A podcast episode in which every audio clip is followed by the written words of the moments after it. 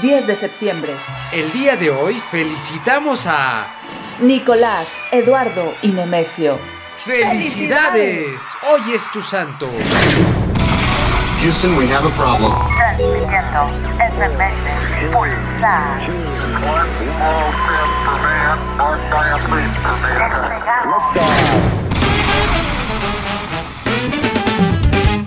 Un día como hoy, pero de 1786, nace en Chichihualco, Guerrero, Nicolás Bravo, militar mexicano que participó en el bando insurgente bajo las órdenes de José María Morelos durante la Guerra de Independencia. Fue candidato a la presidencia en las elecciones federales de 1824, las primeras que se celebraban en el país, en la que fue derrotado por Guadalupe Victoria. Ya como vicepresidente, se levantó en armas en contra de este todo, fungió como presidente de la República en tres ocasiones. Empuñó una vez más las armas para proteger a su nación, esta vez en la guerra con Estados Unidos, y le fue encomendado el mandato del Ejército del Centro en el asedio del castillo de Chapultepec y decidió él mismo dirigir la defensa en la batalla de Chapultepec. Se le recuerda como el héroe del perdón.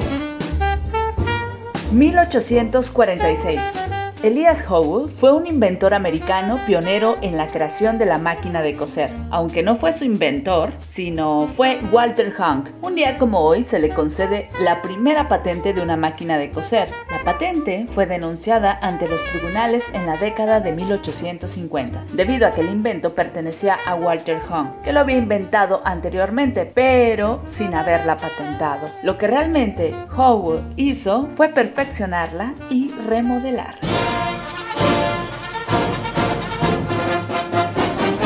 1852. Nace en Zacatecas el compositor Genaro Codina, autor de la conocida marcha Zacatecas, considerada como el segundo himno nacional o como el himno nacional de la charrería mexicana. Compuso también en 1887 la marcha Porfirio Díaz, al entonces presidente de la República, quien en agradecimiento lo nombró contador de la jefatura de Haciendas en Zacatecas.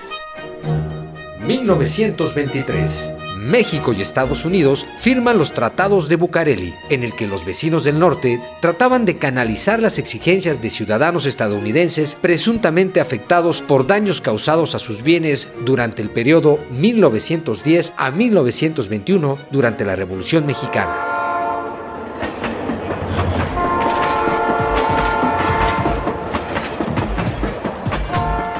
10 de septiembre de 1990.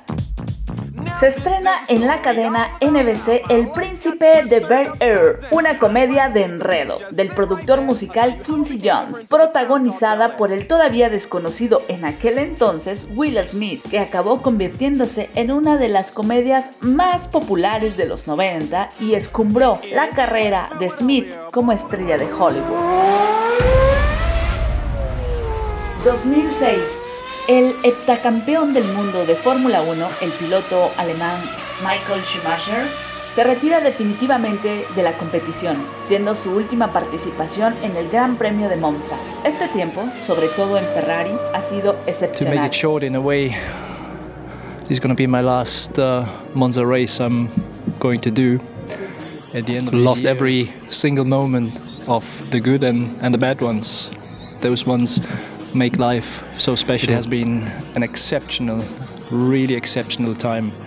What motorsport in more than 30 years has given to me. I really.